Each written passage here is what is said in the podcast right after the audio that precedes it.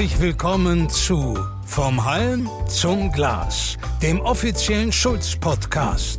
Alles rund ums Brauen, Melzen und Destillieren. Mit Gesprächen zu Fachthemen, Erfolgsgeschichten und echten Typen aus der Branche. Hallo zu einer neuen Episode von Vom Halm zum Glas. Unser Thema heute, die Schulz-Markenfamilie. Mein Name ist Martin Fischer. Ich arbeite nicht bei Caspar Schulz, sondern bin normalerweise hinter dem Recording-Knopf der Schulz Insight-Inhalte zu Hause. Heute gibt es allerdings den Mikrofon-Takeover, beziehungsweise ich mache heute einfach mal beides. Der Grund dafür ist mein heutiger Gast. Er ist Inhaber und Geschäftsführer von Caspar Schulz und das bereits in der zehnten Generation. Er ist der Mann hinter der Schulz-Markenfamilie. Bei mir ist Johannes Schulz-Hess. Johannes, schön, dass du da bist. Wie geht's dir? Alles gut? Alles gut. Ja, hallo Martin. Schön, dass wir uns heute mal in Ruhe unterhalten können. Vielleicht zum Anfang, dass sich die Zuhörerinnen und Zuhörer vielleicht mal einen kleinen Überblick zu deiner Person äh, verschaffen können. Stell dich und deinen Werdegang doch vielleicht einfach mal kurz vor. Ja, mein Name ist Johannes Schulz-Hess. Ich bin mittlerweile 45 Jahre alt gebürtiger Bamberger, verheiratet und Vater dreier Kinder. Ja, und mein Werdegang ist eigentlich auch sehr überschaubar. Bin hier in Bamberg zur Schule gegangen, habe mein Abitur gemacht, bin dann zum Studieren weg nach Stuttgart, habe dann hinterher erstmal fünf Jahre in meinem Beruf gearbeitet, der nicht unmittelbar mit der Branche zu tun hat. Und seit 2007 ja, bin ich mit meiner Familie oder damals mit meiner Frau wieder zurück nach Bamberg und ja hier in das elterliche Unternehmen eingestiegen, das ich dann seit 2008 auch federführend leite. Ja, du hast gesagt, du bist nicht in deinem Beruf dann ins Unternehmen eingestiegen. Was äh, ist denn eigentlich dein Beruf und wie kann man den Beruf vielleicht mit deiner jetzigen Tätigkeit verbinden? Ja, also ich denke, da muss ich ein bisschen weiter ausholen. Es war das Ziel meiner Eltern, äh, erst einmal, dass die Kinder, also ich habe noch einen älteren Bruder, ja, auf eigenen Beinen stehen, auch, auch wirtschaftlich unabhängig sind und erstmal alle Chancen den Kindern eröffnen wollten, sodass jeder erstmal den Beruf gewählt und dem Beruf nachgegangen ist, ja, für den er sich berufen gefühlt hatte. Und in meinem Fall war das der Beruf des Architekten. Also ich habe Architektur und Stadtplanung studiert und auch in dem Beruf dann weitergearbeitet. Ja, aber dass natürlich eines Tages dann auch die Frage aufkam, wer das elterliche Unternehmen übernehmen sollte, ist ja auch ganz klar, liegt auf der Hand. Und aufgrund ja auch der persönlichen Konstellation war ich dann derjenige, der dann eben in die Fußstapfen von meinem Vater getreten ist. Wie war das so ähm, am Anfang für dich? Wie bist du da reingekommen? Also ich denke, du kennst das Unternehmen wahrscheinlich schon von Kindesbeinen an, aber wenn man jetzt auf die Größe des Unternehmens mal guckt, das sind ja doch einige Mitarbeiter da oder damals schon da gewesen. Wie geht man dann mit so einer Verantwortung um? Wächst man da rein oder wurde man da schon so das ganze Leben lang drauf ein bisschen vorbereitet? Ja, man wächst da natürlich rein und man wird damit groß vor allem. Also als Kind von einer Unternehmerfamilie hat man tagtäglich eigentlich zwangsläufig mit der Materie zu tun. Das ist jetzt bei mir auch nichts anderes. Man bringt die Themen mit nach Hause, die werden abends besprochen auch und die Kinder bekommen das natürlich mit. Nee, aber es war auch damals schon so, dass ich gelegentlich mit meinem Vater unterwegs war, auf Baustellen, ja, Kunden besucht habe, auch natürlich es Anlässe gab, hier im Unternehmen präsent sein, sodass dann letztendlich so ein Einstieg nicht schwer fällt. Und ja, man ist als Familie und auch als Kind auch emotional sehr stark ans Unternehmen geprägt und gebunden, sodass eben ja der Einstieg was ganz anderes ist wie bei einem fremden Arbeitgeber zu starten. Mhm. Auf das Thema Einstieg oder beziehungsweise wie das damals so war, kommen wir auch später nochmal zurück. Wie ist es so gewesen? Gab es damals dann Mitarbeiter, wie du dann eingestiegen bist 2008, die dich schon als Kind auch vielleicht kannten? Und wie, wie ist dann so dieses Gefüge? Weil das, du bist ja dann quasi der Chef von denen. Ja, ganz klar. Also gab es da einige, die mich wirklich von ganz klein auf kannten und sicherlich es auch beobachtet haben, auch die Kinder beobachtet haben, wer denn vielleicht auch mal derjenige sein könnte, der ihr künftiger Chef werden würde. Aber ja, letztendlich denke ich für beide irgendwo eine Win-Win-Situation für den Mitarbeiter, aber dann auch für denjenigen, der das Unternehmen übernimmt. Letztendlich geht es ja auch um die Zukunftssicherung, auch um die Sicherung der Arbeitsplätze, um die Perspektive. Insofern bin ich auch dankbar dafür gewesen, dass mir damals der Einstieg da auch von den Mitarbeitern relativ leicht gemacht wurde und ich mich da stets wohlgefühlt habe. Okay, bevor wir zum eigentlichen Thema der Schulz-Markenfamilie kommen, hätte ich gern nochmal so auch für unsere Zuhörerinnen und Zuhörer von dir gewusst, so das Kaspar Schulz Unternehmensprofil. Erzähl uns doch mal ein bisschen was dazu. Da gibt es ja eine, eine, ausgiebige Historie, vielleicht nicht komplett, das würde den Rahmen sprengen, aber so ein bisschen über die Geschichte des Unternehmens, die Philosophie, die vielleicht von früher sich bis heute gehalten hat. Sicherlich hat sich da auch ein bisschen was geändert vielleicht und letztendlich dann auch ein bisschen was zum Produktspektrum oder den Branchen, in der jetzt Kaspar Schulz unterwegs ist. Ja, du hast es ja schon erwähnt, ich denke über die Geschichte oder über die Historie, da könnten wir fast einen eigenen Podcast mal aufnehmen. Die ist natürlich extrem vielschichtig und meiner Meinung nach auch wirklich sehr, sehr interessant. In zehn Generationen ist ja doch einiges passiert. Ja, aber um auch das Thema kurz zu fassen, wir sind aus einer Kupferschmiede hervorgegangen. Der Kupferschmied hatte ja schon zur damaligen Zeit, also schon im 17. Jahrhundert, auch die Aufgabe, die kupfernen Braupfannen zu fertigen und das war schon die damalige Verbindung eben zum Bier oder heutzutage würde ich sagen zur Genusstechnik. Ja, unter Kaspar Schulz, unter denjenigen, dessen Namen wir heute auch noch in unserer Firmierung führen, hatten wir uns spezialisiert auf Brauereimaschinen. Man muss sich vorstellen, dass eben das Produktportfolio des damaligen Kupferschmieds auch durch die industrielle Produktion abgelöst wurde und letztendlich auch der Druck bestand, sich zu spezialisieren. Und in unserem Fall Insbesondere halt hier in Bamberg durch das bierige Umfeld waren es die Brauereien. Und damals wurde trotzdem noch relativ wenig in der Brauerei auch aus Metall oder aus Kupfer benötigt. Anfangs waren ja die Fässer noch aus Holz, genauso wie die Geerbottiche oder auch der Läuterbottich gegebenenfalls. Ja, und im Laufe der Zeit, sage ich mal, mit der Professionalisierung auch der Bierproduktion ist natürlich Kaspar Schulz auch weiter gewachsen, auch vom Portfolio her.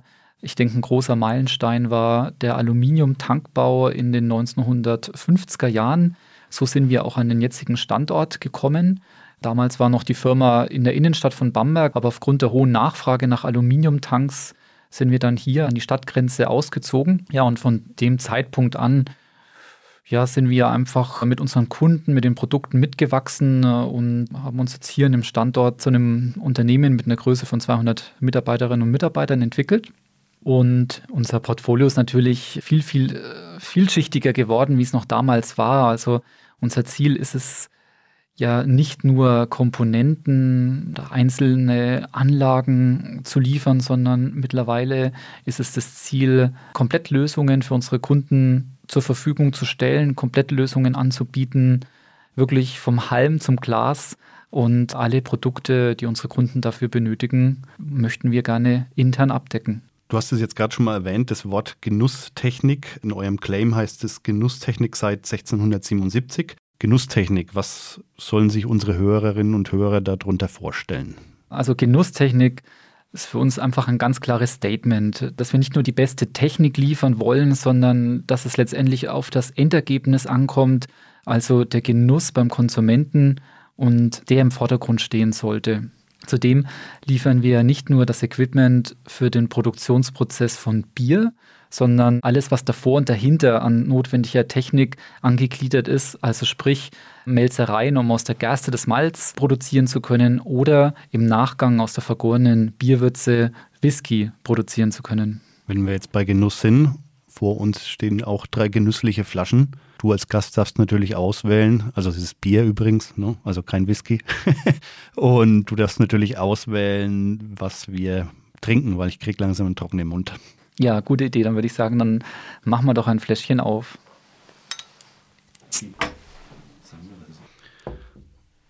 Gut, dann Cheers erstmal. Zum Wohl. Ah ja. Ja, ich glaube, es ist der Vorteil, dass wir keine Kaffeemaschinen produzieren. Eben. Kommen wir zur Vorstellung der Markenfamilie. Nun ist ja Schulz eigentlich ein einzelnes Unternehmen. Mittlerweile gibt es aber die Schulz-Markenfamilie. Die besteht aus vier Unternehmen. Angefangen hat es alles 2016 mit dem Zukauf des ersten Schwesterunternehmens, damals Hinke Tankbau aus Österreich. Wie hat sich die Familie denn seitdem entwickelt und welche Unternehmen sind mittlerweile Familienmitglieder? Beziehungsweise was ist denn eigentlich die Schulz-Markenfamilie? Also so wie eine Familie wachsen kann, so ist eben auch Schulz gewachsen. in der Markenfamilie. Also eben Kaspar Schulz war bis 2016 eben noch ein Einzelunternehmen. Und wenn mir das damals jemand erzählt hätte, dass wir mal ja mehrere Schwesterunternehmen neben Kaspar Schulz führen, äh, ich hätte ihn komplett für wahnsinnig erklärt. Also mir lag das wirklich weit fern, irgendwo ein äh, Unternehmen zuzukaufen. Ja, aber so wie halt das Leben dann doch so seine eigenen Geschichten schreibt, war es tatsächlich so 2016. Die Initialzündung war dabei sicherlich die Entwicklung unseres Melzungssystems und dafür braucht man eben sehr, sehr große Behälter, die wir hier in Bamberg zum Teil gar nicht von der Größe her fertigen können. Um eben selbst die Kontrolle über das Know-how und die Qualität zu haben, hat sich angeboten, eben ein äh, Edelstahlbehälterbauer aus Oberösterreich, die Firma Hinke Tankbau, zu übernehmen. Ja, da bin ich wie die Jungfrau zum Kind damals eigentlich gekommen. Und zu diesem Zusammenschluss sind eben noch zwei weitere Unternehmen dazugekommen, mittlerweile. Eben vor zwei Jahren die Firma Künzel Maschinenbau aus Mainlois. Und seit letztem Jahr, also noch ganz frisch, die Firma ESA und Hüber aus Schrobenhausen. Was ich vielleicht da noch dazu sagen muss, ist, dass es eben ja auch nie das Ziel war, jetzt sag ich mal, der Unternehmen per se zuzukaufen, sondern es war auch eher so rum, dass nicht ich zu den Unternehmen, sondern eher die Unternehmen zu uns oder zu mir gekommen sind und sich da einfach auch die Möglichkeit ergeben hat, fehlende Komponenten, fehlende Kompetenzen, fehlende Produkte eben mit in unser Sortiment mit aufzunehmen, weil wie gesagt, unser Ziel ist es eben Systemanbieter zu sein, also komplette Systeme anbieten zu können. Und da haben uns einfach noch einige Teile, Komponenten gefehlt. Aber jetzt denke ich, in dieser Synergie der vier Unternehmen können wir wirklich unseren Kunden alles liefern, was er benötigt, eben um aus Gerste Malz zu produzieren, um aus Malz Bier zu produzieren, um aus Bier Whisky produzieren zu können. Du hast gerade äh, das schon angesprochen, du bist damals wie die Jungfrau zum Kind gekommen mit dem Zukauf von Hinke Tankbau. Wie war das denn? Also die kamen auf euch bzw. dich zu. Warum? Ja, das Unternehmen sollte eben äh, verkauft werden. Und in dieser ganzen MA-Welt, wie das ja heißt, kannte ich mich damals nicht aus. Ich meine, es kamen schon früher immer mal wieder so Anfragen, ob man ein Interesse hätte, hier und dort irgendwo sich ähm, an dem Unternehmen zu beteiligen oder das Unternehmen zu übernehmen. Aber in dem Fall hat es einfach, der Zeitpunkt war komplett der richtige. Wir hatten keinen Plan, wie wir eben diese großen Behälter für unsere Melzungssysteme produzieren können. Und zu dem Zeitpunkt hatten wir da schon einige Aufträge für unsere Melzereien. Und ja, dann kam eben dieses Angebot ins Haus, was sich sicherlich unter normalen Aspekten gleich in den Papierkorb geworfen hätte, aber das war irgendwo das perfekte Timing und so, wie so oft ist im Leben. Es gibt halt manchmal Chancen, die liegen vor einem und entweder ergreift man sie oder man lässt sie liegen. Da kommen wir auch gleich nochmal drauf. Ich wollte jetzt trotzdem nochmal von dir wissen, du hast auch kurz mal in Teilen oder zumindest bei Hinke Tankbau schon angesprochen, was da die Entscheidung dafür war, die Unternehmen letztendlich zuzukaufen oder in eine Familie zu überführen was machen denn die Unternehmen, beziehungsweise was macht die Unternehmen zu Experten, wo es bei Schulz an Produkten oder Know-how gefehlt hat? Ja, eben bei Hinke ist es beispielsweise eben die Komplexität an Behältern, auch die Größe an Behältern und auch die Ausführungsqualität, also sprich die Wandstärken, die verbauten, die wir hier in Bamberg eben ja schlecht verarbeiten können. Dann äh, bei der Firma Künzel ist es der ganze Bereich, der unserer Kernkompetenz vorgelagert ist, also das ganze Malzhandling in der Brauerei, was wir eben auch gut für unsere Melzereien nutzen können. Bei der Firma ESA Hüber ist es die Kompetenz im Kaltbereich, die wir in dieser Form bei Caspar Schulz auch nicht hatten. Also sprich Hefe- und Belüftungstechnik, komplexe Kellerverrohrungen, was wir bis dato in der Form nicht abdecken konnten. Was mich immer interessiert, äh, da ich ja auch Unternehmer bin, so die Gedanken auf emotionale Schiene hinter solchen großen Schritten. Also man kennt es ja selber, das kann man natürlich nicht vergleichen, aber es sind trotzdem Entscheidungen, ähm, die ich auch zu treffen habe in einer kleineren Skalierung, nicht so wie bei euch. Das ist natürlich weitaus größer, aber es sind trotzdem Entscheidungen. Und solche Entscheidungen trifft man ja im Normalfall jetzt nicht irgendwie von heute auf morgen. Die sind ja schon durchdacht, aber die Entscheidung muss irgendwann getroffen werden. Und was geht da in einem vor? Ja, so ganz klar steht da erstmal die Risikoabwägung im Vordergrund. Das mag nach außen alles immer so easy äh, ausschauen, aber in Wirklichkeit geht man ja da wirklich ein verdammt hohes Risiko ein. Also man, man investiert da auch natürlich äh, sehr viel Geld und deswegen äh, denke ich, ist auch der zweite Gedanke, der da einem durch den Kopf geht, die eigene Life-Balance, ganz klar. Also muss ich mir das überhaupt antun? Wozu brauche ich das eigentlich? Reicht es nicht schon so, wie es jetzt auch ist? ich denke auch gerade das Umfeld oder ja, würde auch unterstellen, einige Mitarbeiterinnen und Mitarbeiter können vielleicht solche Schritte manchmal nicht nachvollziehen, weil sie denken, ja, kriegt er jetzt da den Rachen nicht voll? Oder was ist jetzt der Beweggrund, so einen Schritt zu wagen? Aber mir geht es, das muss ich auch ganz klar sagen, nicht ums Investment, sondern mir geht es immer darum, Schulz irgendwo strategisch zu optimieren, noch besser aufzustellen wie gesagt, eben die Lücken zu schließen, die wir hatten. Es war und ist die Vision, Systemanbieter zu sein.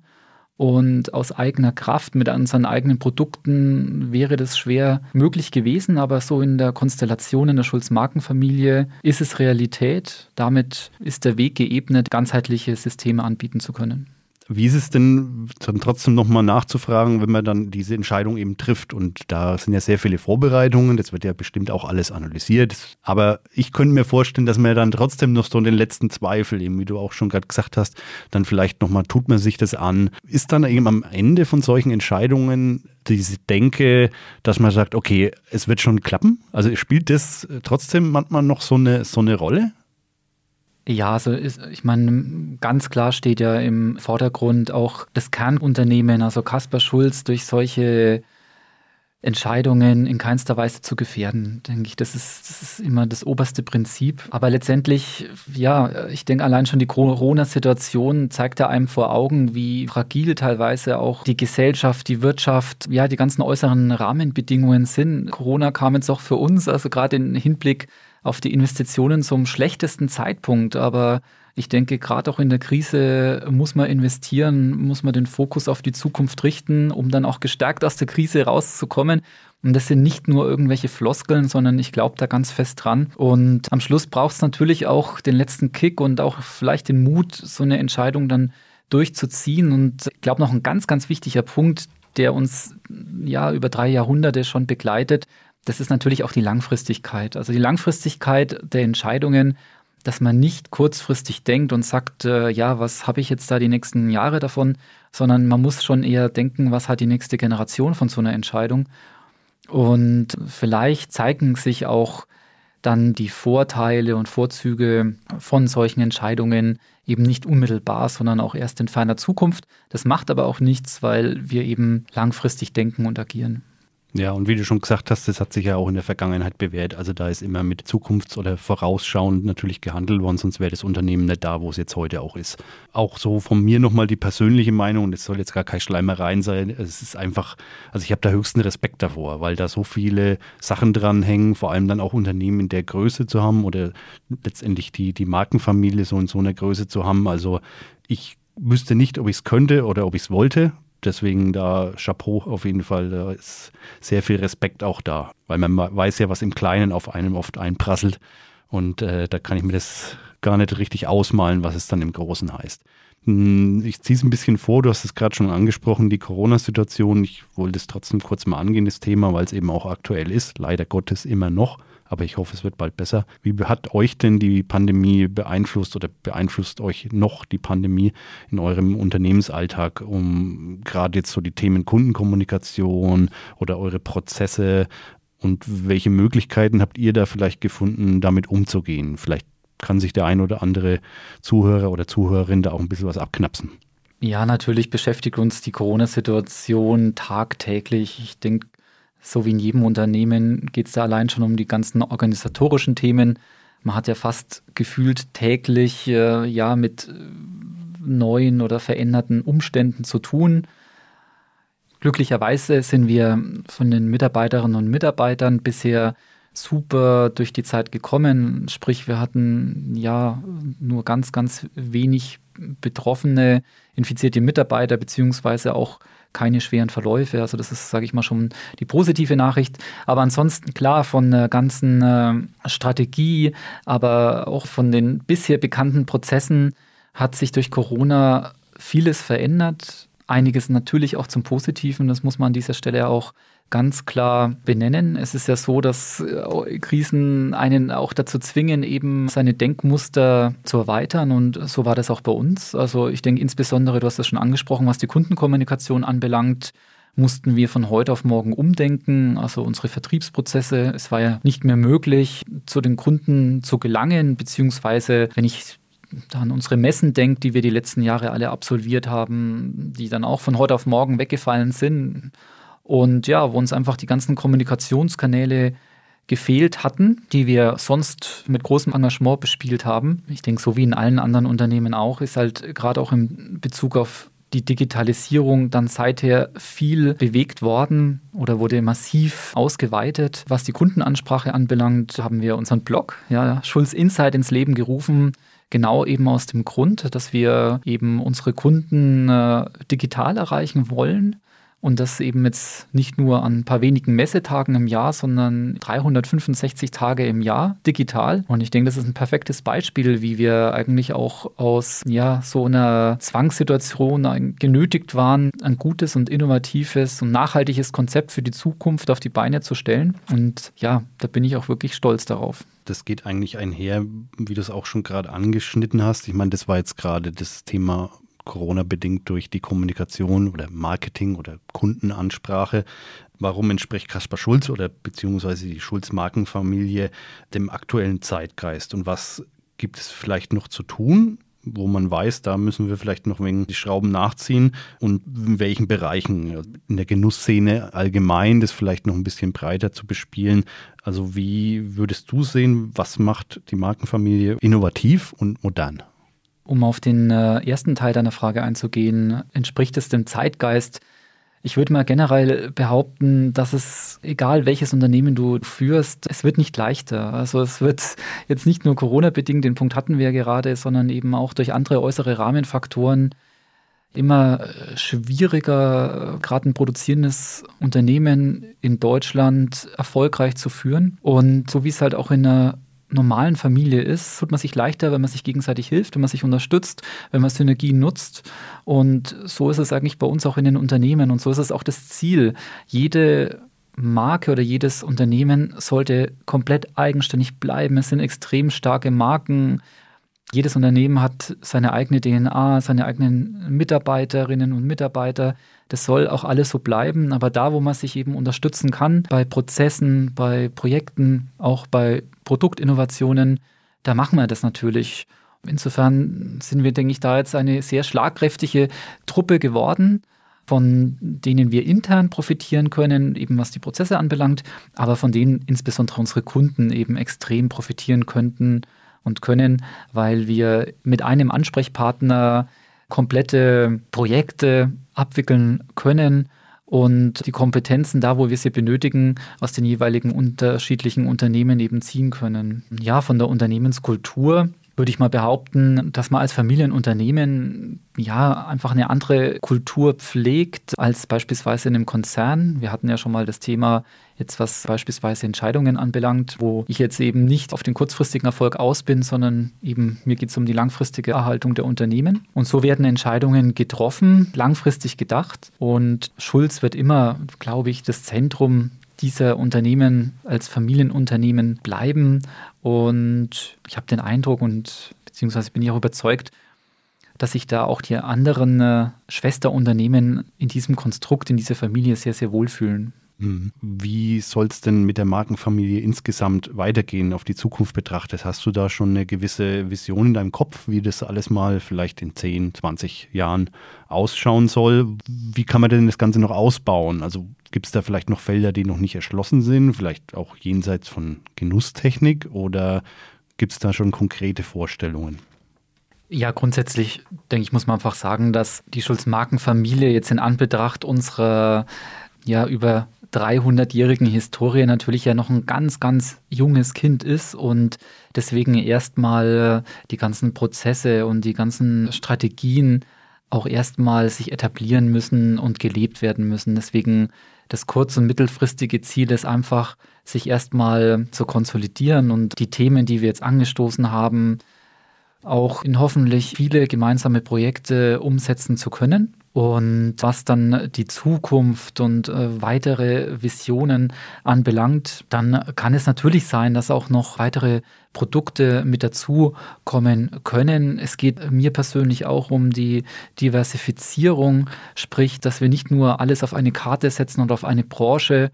Man sieht ja jetzt auch wieder eben in der aktuellen Corona-Situation, was jetzt beispielsweise Gastronomie anbelangt, wie gefährlich es auch sein kann, wenn wir jetzt als ein Lieferant uns auf eine spezifische Branche, auf einen spezifischen Markt konzentrieren.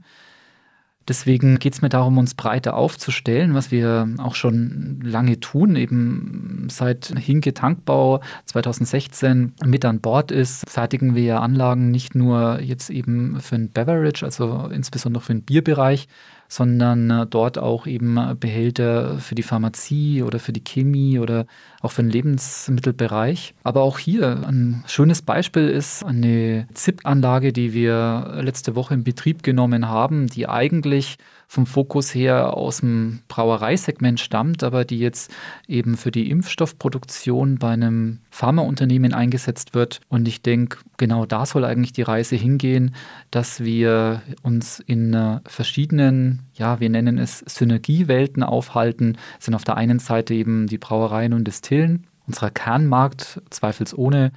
Dann sind es aber auch eben, äh, ist es die Malz- und Cerealienherstellung mit unseren Melzereien und eben auch das Thema Pharma und Chemie, was wir durch unsere Kompetenzen weiter bearbeiten möchten.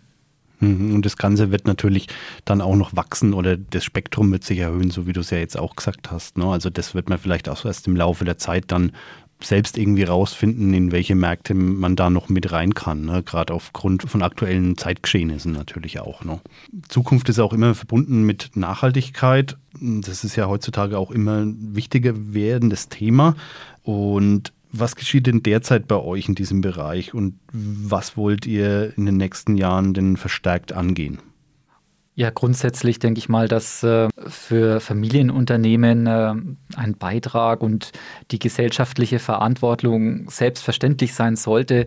Deswegen schreiben wir uns das nicht explizit auf die Fahne, sondern agieren eigentlich einfach danach. Also Nachhaltigkeit, da geht es nicht nur, nur um ökologische Themen, sondern auch um ökonomische und soziale. Und ich denke jetzt da mal an die Lehrlingsausbildung, unsere Produkte als solches, natürlich um die Effizienz, Energieverbrauch. Ich glaube schon, dass wir da schon auch Anfang der 2000er Jahre ein Vorreiter bei uns in der Branche waren. Die letzten Jahre auch durch die Entwicklung äh, des Craft Beer Marktes ähm, sind Themen wie Energieeffizienz, Nachhaltigkeit sind ein bisschen in den Hintergrund geraten. Aber ich denke, spätestens nach der Corona-Krise werden solche Themen umso mehr wieder präsent sein und wir müssen uns hier nicht neu erfinden. Ich glaube oder würde behaupten, wir agieren eben schon lange nachhaltig, eben auch in unseren Entscheidungen und ähm, hoffe, dass eben solche Aspekte auch bei Kaufentscheidungen künftig eine noch viel gewichtigere Rolle spielen werden. Ja, letztendlich ist es ja auch dann die Qualität der Produkte, also dann auch verbunden mit der Langlebigkeit. Das ist ja auch natürlich ein finanzieller Aspekt und damit auch verbunden nachhaltiger. Und wenn man dann sagt, dass die Anlage vielleicht nicht die günstigste ist, dass Mitbewerber vielleicht günstiger sind, aber natürlich die Anlage doppelt so lang hält, dann habe ich ja auch was dran gewonnen, oder? Ja, absolut. Also ich kann es prinzipiell gerade dann meistens am Schluss, äh, wo ich dann auch noch dazu stoße, wenn es um die Preisverhandlungen von dem Projekt geht, oftmals überhaupt nicht verstehen, warum da äh, auch manchmal um jeden Euro da noch gefeilscht werden muss. Und so Aspekte wie äh, Effizienz und die langfristigen Kosten, die Wartungskosten an so einer Anlage überhaupt keine Rolle spielen, weil letztendlich macht sich dann erst bemerkbar, wenn sich, wie du sagst, wie lange so eine Anlage hält. Wir hatten heute einen Kunden im Haus, der ein äh, neues Sudhaus kaufen möchte, der aber auch schon bestehendes Schulz-Sudhaus hat aus 1968. Und ja, ich denke, daran sieht man schon eigentlich auch, äh, wie nachhaltig und langfristig so eine Kaufentscheidung getroffen wird. Die wird auch nicht nur eben für den kurzfristigen Bedarf, sondern eben, würde fast sagen, auf eine Generation getroffen. Und Deswegen gilt es natürlich auch, den richtigen Partner zu wählen, keine Frage. Aber vielleicht kommt es auch nicht dann immer nur auf den letzten Euro an, sondern muss man eben auch da ein bisschen über den Tellerrand hinausblicken. Ja, und ich glaube, das wird in der Zukunft auch vermehrt geschehen, dass das immer mehr Einzug in, in das Denken der, der Menschen oder der Kunden dann auch Einzug erhält hat. Also bei der Auswahl unserer Partner machen wir das auf alle Fälle. Natürlich möchte man immer für das Produkt den besten Preis, das ist ja keine Frage, aber es geht, ähm, wir wollen uns das Leben ja auch leicht machen und suchen uns Partner, denen wir vertrauen können, äh, wo auch das Qualitätsgefüge zu unseren Produkten passt. Und ähm, ja, deswegen günstiger kaufen geht immer, aber ob man eben langfristig damit erfolgreich ist, das ähm, bin ich mir nicht so sicher. Genau, Qualität geht über alles, deswegen sitze ich ja auch mit hier. Jetzt stoßen wir nochmal an. Gute Idee. Prost. Um nochmal auf das Thema Preis oder Anschaffungskosten von meinetwegen einer Anlage oder von dem kompletten System zu sprechen. Ihr seid ja dafür bekannt oder in der Branche bekannt, dass ihr jetzt vielleicht nicht die günstigsten seid, aber ihr seid natürlich auch bekannt für eure Qualität. Wenn aber jetzt trotzdem ein Kunde kommt und die Preisdiskussion anfängt, was für Argumente hättest denn du parat, um das zu entkräften? Ja, also letztendlich das Thema Langfristigkeit, das äh, hatten wir ja auch schon besprochen.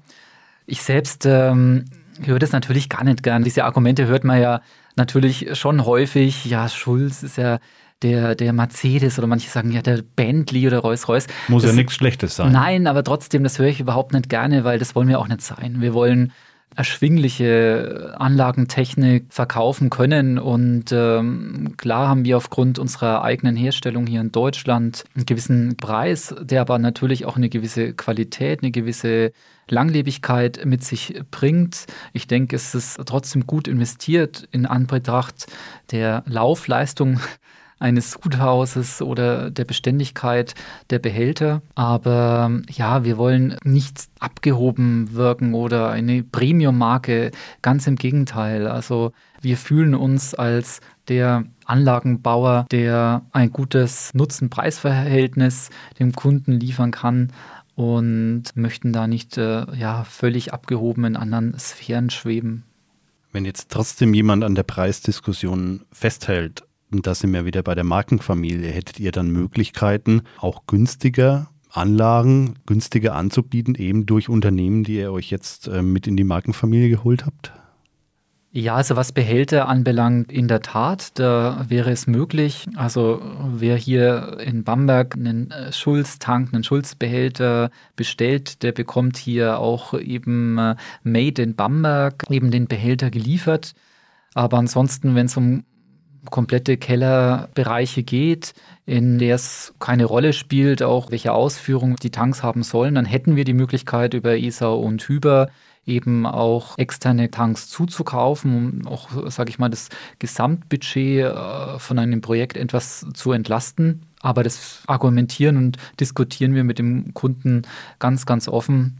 Aber prinzipiell ja, ist es immer so, dass uns eben dieser Ruf vorauseilt. Aber dann, wenn man mal wirklich denke ich, ähm, ja, auch die Angebote mal auf Herz und Nieren überprüft, dann fällt eigentlich auf, dass wir wirklich wettbewerbsfähig sind und wir hatten schon den einen oder anderen Kunden, der im Vorfeld gesagt hat, ja, beim Schulz, da muss ich gar nicht anfragen, das kann ich mir sowieso nicht leisten, der aber dann eines Besseren belehrt wurde und letztendlich dann doch unser Kunde geworden ist und zufrieden und hoffentlich glücklich mit seiner Entscheidung eben auf einer Schulzanlage produziert.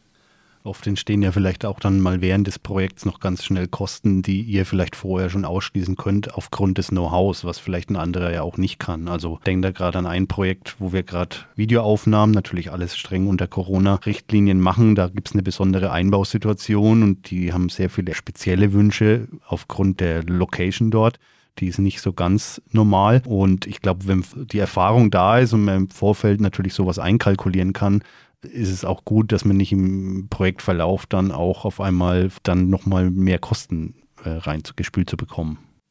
Ja, natürlich. Also es liegt uns völlig fern, jetzt dann während des Projektes ähm, oder im Nachgang nochmal zu kommen und zu sagen, ja, Moment mal hier, dies oder jenes war anfangs nicht besprochen. Das, wir möchten wirklich da eben ein komplettes Projekt abliefern zur Zufriedenheit. Und wenn wir auch vielleicht mal was übersehen haben, dann äh, ist es einfach so, dann müssen wir das auch eben ertragen. Ja, aber letztendlich ist bei uns generell fast jedes Projekt so individuell, dass es da kein Schema F gibt. Und ich glaube, darin liegt auch unsere Philosophie. Wir produzieren ja kein Serienprodukt, sondern bei uns ist mehr oder weniger jede Anlage, jeder Behälter individuell von Kunden spezifiziert und gefertigt.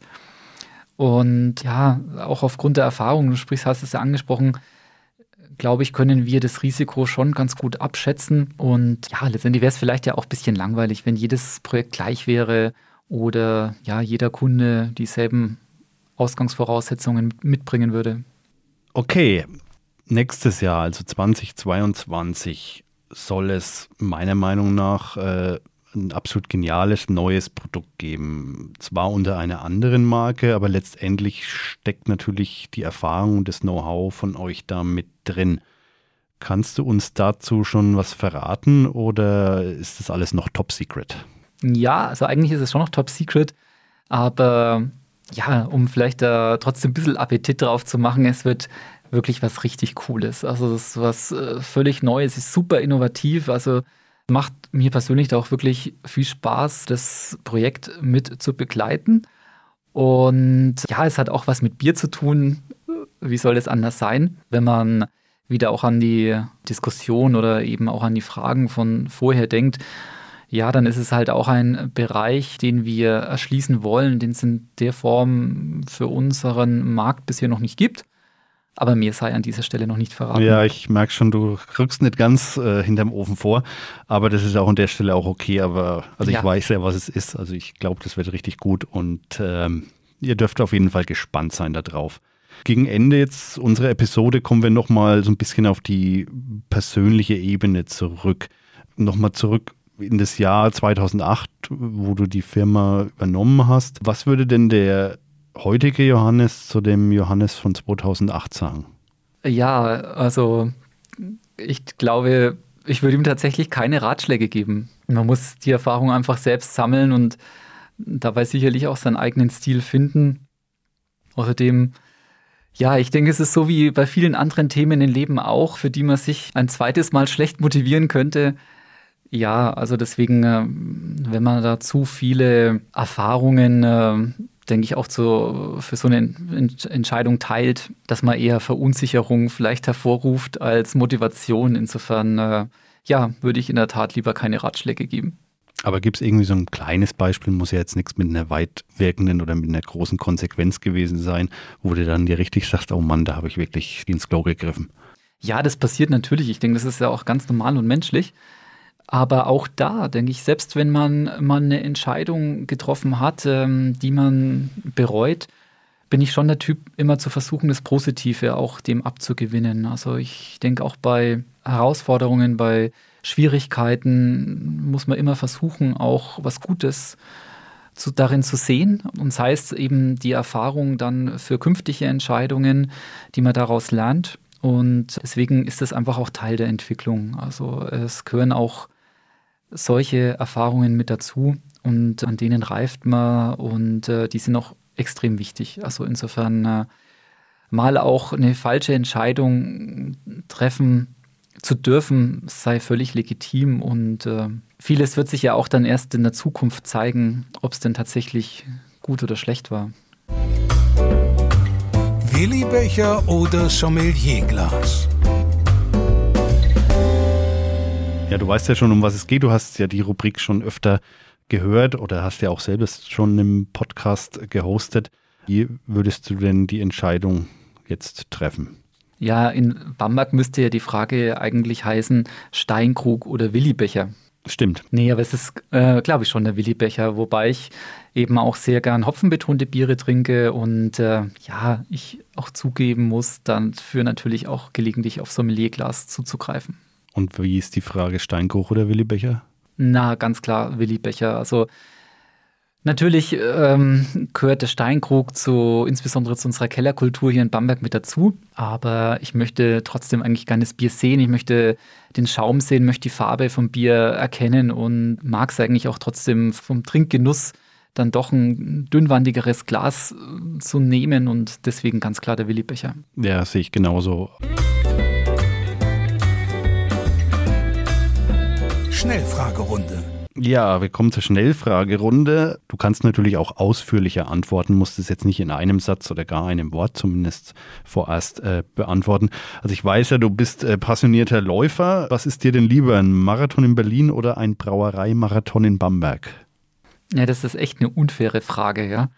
Der Berlin-Marathon ist wirklich echt einer der schönsten, den ich kenne. Deswegen würde ich jetzt in dem Fall den Berlin-Marathon vorziehen, wobei ähm, natürlich der Brauereimarathon, der liegt ja quasi vor der Haustüre, den hat man ja mehr oder weniger außerhalb der Corona-Zeit jeden Tag die Möglichkeit. Insofern, ja, würde ich Berlin vorziehen. Aufgrund des Alters und der konditionellen Lage, und da meine ich jetzt beide ähm, Auswahlmöglichkeiten, würde ich beides nicht schaffen. Deswegen wäre bei mir keiner von beiden.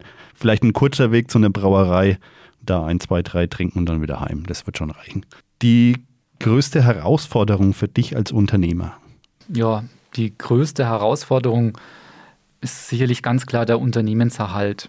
Das hört sich jetzt eigentlich völlig banal an, aber in Anbetracht der globalen Krisen, eine haben wir ja im Moment, die ich auch schon persönlich mitgemacht habe, genauso wie die Finanz- und Wirtschaftskrise beispielsweise, ist es einfach so. Also der Unternehmenserhalt, der steht im Vordergrund und ist auch die größte Herausforderung.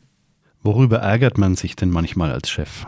Ja, also man ärgert sich ja doch gelegentlich und viele denken, es sind irgendwelche Fehler oder also Fehler von Mitarbeitern oder Fehler von anderswo oder die man selber eben macht. Aber die sind es alle eigentlich gar nicht. Also mich persönlich ärgert es am meisten, äh, wenn Mitarbeiter ihre persönlichen Belange vor das Team oder vor die Unternehmensinteressen stellen. Okay, die umgekehrte Frage dazu, was ist denn für dich die größte Freude als Unternehmer? Die größte Freude sind zufriedene Kunden. Also ich denke, dann hat man alles richtig gemacht, dann äh, ja, hat man seine Mission erfüllt.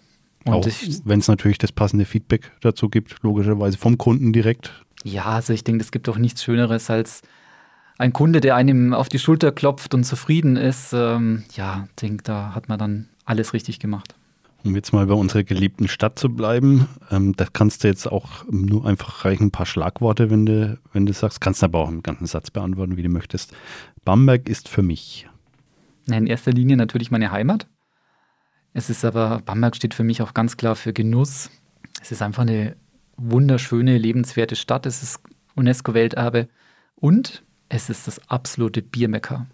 Das kann ich bestätigen, aus mehreren Selbstversuchen auch. Die Führung eines, beziehungsweise wie wir jetzt gelernt haben, mehrerer Unternehmen ist ja, ist eine tagtägliche Challenge. Also man geht ja früh ins Unternehmen und weiß nicht, was einen eigentlich mehr oder weniger erwartet. Man hat seine Arbeit, die man sich vornimmt, die sich aber im Laufe kürzester Zeit immer wieder verändert. Und ja, ich denke, es gilt auch die nächsten Jahre, die richtigen Strukturen aufzubauen, damit eben diese Challenge ein bisschen kleiner wird. Ja, und ich denke, da ist die Markenfamilie auf jeden Fall auf einem guten Weg. Ja, vielen Dank. Das war's auch schon wieder für heute. Ich möchte mich bei dir ganz recht herzlich nochmal bedanken, Johannes, dass du dir die Zeit genommen hast. Ja, auch von meiner Seite vielen Dank fürs Gespräch und auch allen Zuhörern vielen Dank fürs Interesse und fürs Zuhören. Weitere Podcast-Episoden, Product Reviews und Customer Stories findet ihr auf dem Blog Schulz Inside. Und um immer auf dem Laufenden zu bleiben, schaut einfach auf die Social-Media-Kanäle von Schulz. Johannes, vielen Dank nochmal und wir machen jetzt vielleicht noch ein Bier auf, trinken gemütlich eins und ja, ciao da draußen. Ja, also dann machen wir doch das nächste auf. Tschüss nochmal. Alles rund ums Brauen, Melzen und Destillieren. Das war Vom Halm zum Glas, der exklusive Schulz-Podcast. Genusstechnik seit 1677. Made in Bamberg. Weitere Informationen finden Sie auf kasper-schulz.de. Dieser Podcast wurde produziert von Access Visuals, Film- und Videoproduktion aus Bamberg. access-visuals.de